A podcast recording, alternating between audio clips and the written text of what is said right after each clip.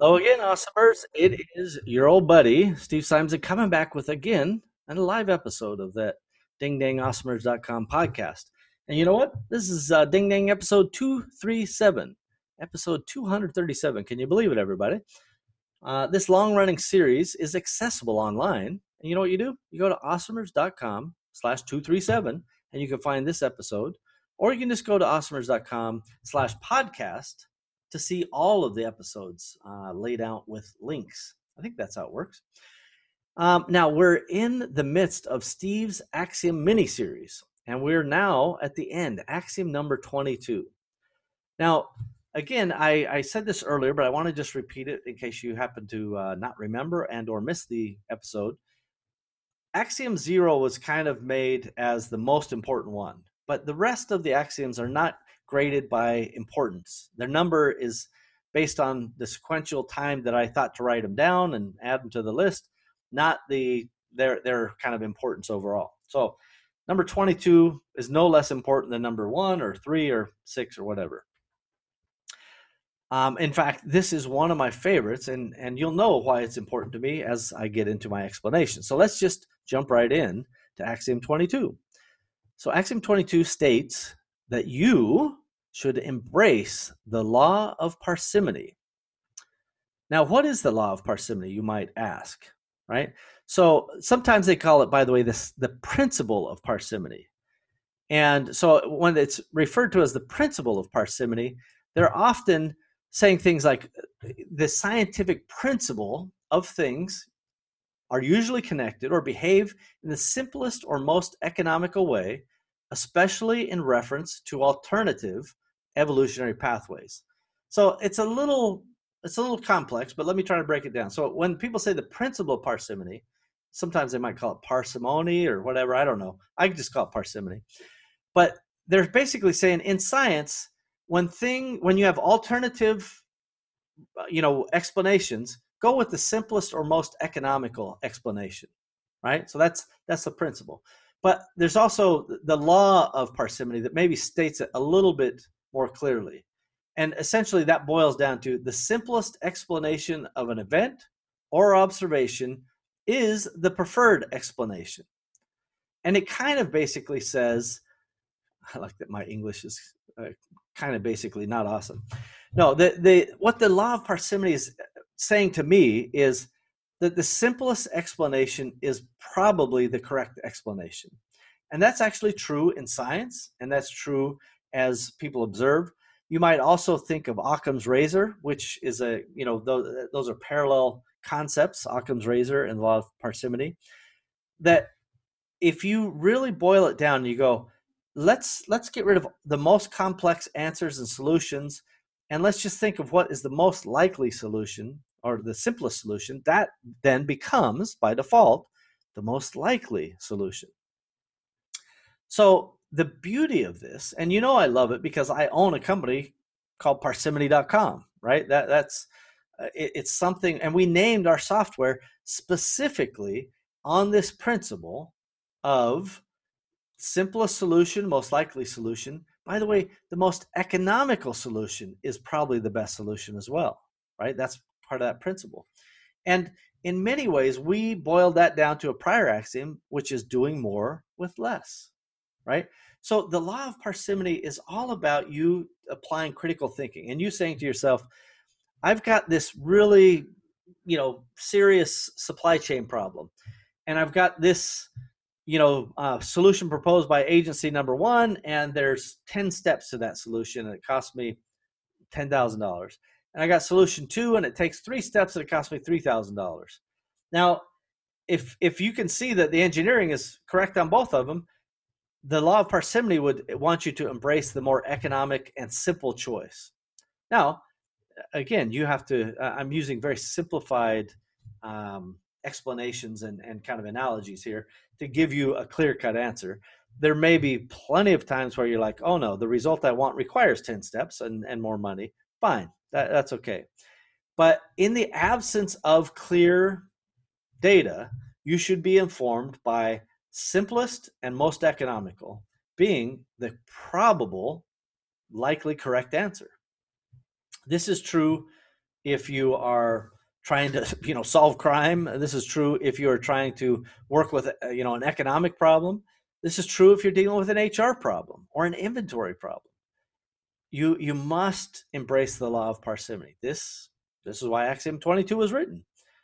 If you understand the law of parsimony and then you embrace it and you make it part of kind of your culture and part of who you are as a company, you are far better off than your competitors, because you're going to try to do more with less. You're going to try to um, find the simplest solutions being the most obvious solutions. All of those are good news for you, right? There's no part of you that should be trying to engineer the more complex outcome, engineer the worst answer, you know, engineer the hardest answer, engineer the most expensive answer. So, you know, instinctively, we, we, we're drawn to the beauty of parsimony, right? The, the beauty of Occam's razor. But we sometimes set it aside thinking, well, in this complex world, it, probably more complex answers are the right answers. And again, most often, that's not the case. So whether it's science, economics, human interaction, uh, functional kind of uh, process, embracing the law of parsimony can give you an edge. Because instead of you starting with, I need all the bells and whistles, you're like, let me synthesize this thing down to the most basic elements, and then what I have to do to accomplish those basic elements, right? Whatever success looks like after it's synthesized, get rid of all the, the ruffles and the fluffy, right? If you ever watched Seinfeld, they had the pirate shirt. Forget, forget the pirate shirt, right? Just put on a t-shirt. Is that enough of a solution? If so, how do you get there? Simplest answers wins, right? And especially when you're trying to conquer a problem, you're going through your frustrations and you're like, the same problem keeps happening. Look for what's the most obvious answer, right? Bank's not adding up. Who's stealing from you, right? Uh, you know, who's doing the deposits? Um, you know, where, where are these uh, withdrawals coming from that you don't recognize? The, these things are sometimes too simple, right? And, and so we tend to overlook the simplest answers because we think, well, how could that be so simple? Or how could this be so obvious? And I, I've missed it this whole time. And the answer is maybe you were not embracing the law of parsimony, right? Axiom twenty-two couldn't be more clear. And I'm surprised that it's taken you this long to know about Axiom twenty-two. Although, in fairness, this may be the first time you've listened to this podcast. And so, yeah, I guess it's okay for you to just learn about it now. I've given it some thought. You're all right. I'm letting you off the hook. What I want you to, again, dive into is the law of parsimony as it relates to your business. As you think about it, um, I want you to, you know, think about what, what can you do to make parsimony work for you? And, and there are more, um, let me call them uh, rigid definitions of parsimony. So another person would define parsimony as saying like extreme frugality or use of caution in spending with money, like to a, a negative, like a great reluctance to spend money unnecessarily, like we're being cheap, right? But there's a difference between cheap and value, right? Doing more with less, getting more results with less investment, that's a good thing. But doing it and choking off the resources unnecessarily, that's not a good thing.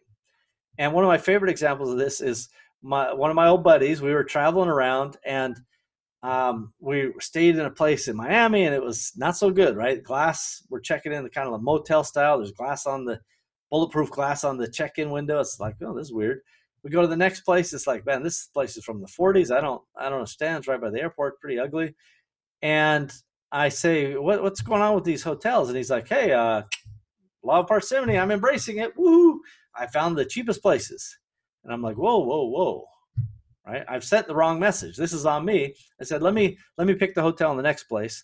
Give me the budget you spent here. It gave me the budget.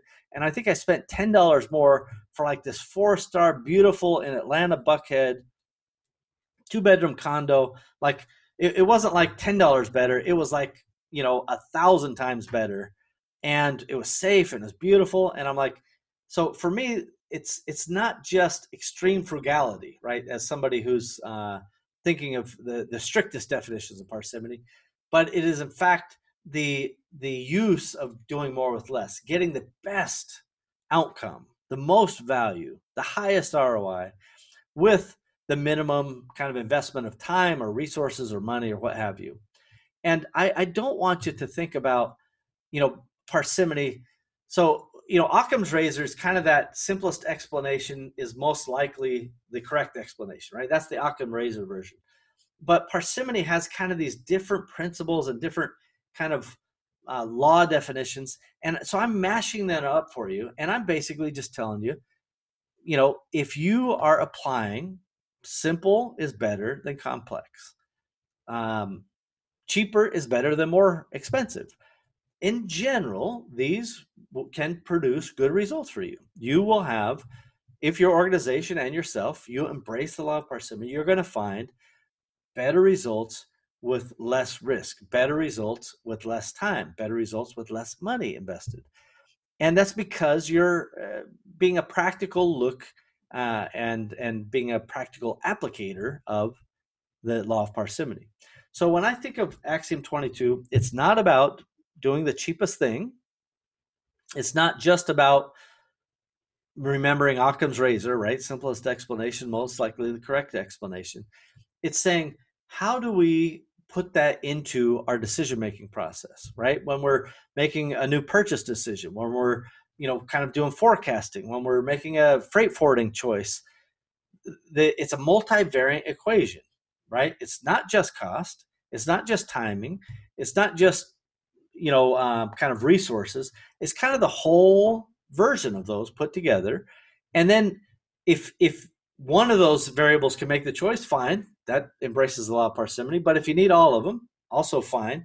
Just make sure that you kind of boil it down to the simplest point that you can. So parsimony is, you know, again, I own parsimony dot com, right? That cost me money. We've created a company called Parsimony that has, you know, full enterprise software for, for big companies. Little guys can use it too, but sometimes they find it a little bit, uh, let's say, what's the right word? Overwhelming. Um, there's also, Parsimony has an offshoot called S O P Box that is perfect for any company's S O Ps. If you don't know how to do S O Ps, if you don't have a database for them, if you don't have access to them easily with all of your, you know, people in your company, and uh, then you definitely need S O P Box. And just go to uh, parsimony dot com and go to the pricing and order your S O P Box today. It works for any industry: e-commerce, real estate, service, sales, securities law, you know, law firms, accounting firm, any, any business needs S O Ps, and they need them kind of in the special way the S O P Box works. That's how much I believe in parsimony. Simple, cheaper, better, right? Doing more with less, another axiom. And that truly is what parsimony means to me. So when you go and you read like extreme frugality, or, you know, especially when it comes to spending money, we're going to be, you know, penny pinching. That's not embracing the full law, certainly not as I see it or define it. I'm saying, yes, I want to do more with less, but I'm saying that I want to do it in such a way that generates the most value. So in terms of that, that R O I, if, you know, if you put in, you know, kind of the minimum amount and you get forty percent return, great. But if, if you put in ten percent more and now you get one hundred percent return, do the extra ten percent. That's where the value is. And again, every concept, return on investment, et cetera, there's such a thing as called the efficient frontier. And you can go Google that and look that up on your own time. But my point is there, there's a level that's too low where you're spending too much and getting too little. And then there's a point where it comes over the top and it's no longer efficient. And your, your mission is to get close as you can to that efficient frontier of time, of investment, of resource allocation, et cetera.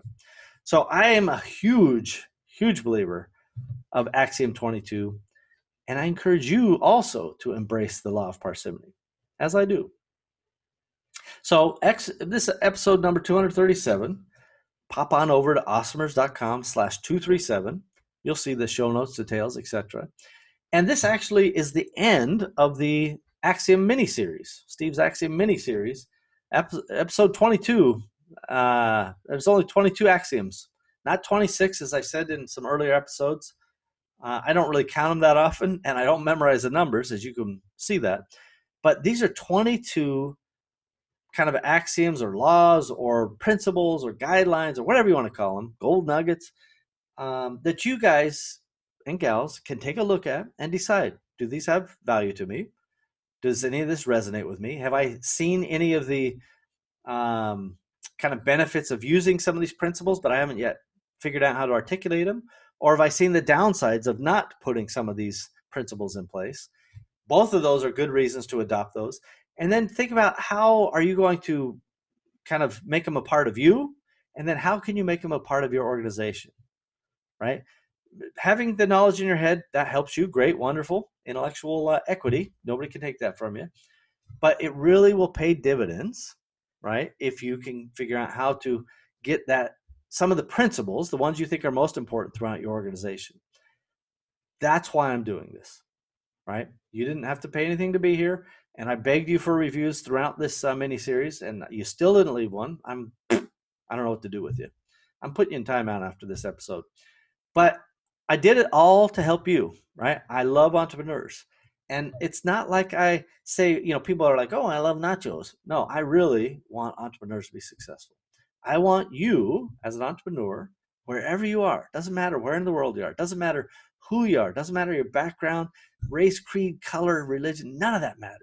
It only matters that you want to be an entrepreneur, that you want to change the world, and that you're on this track to do just that. And I love to see world-changing entrepreneurs. The world is better when you get your vision and your dream to come true. You will help the world get better. And you don't have, not everybody has to drill wells and feed the children.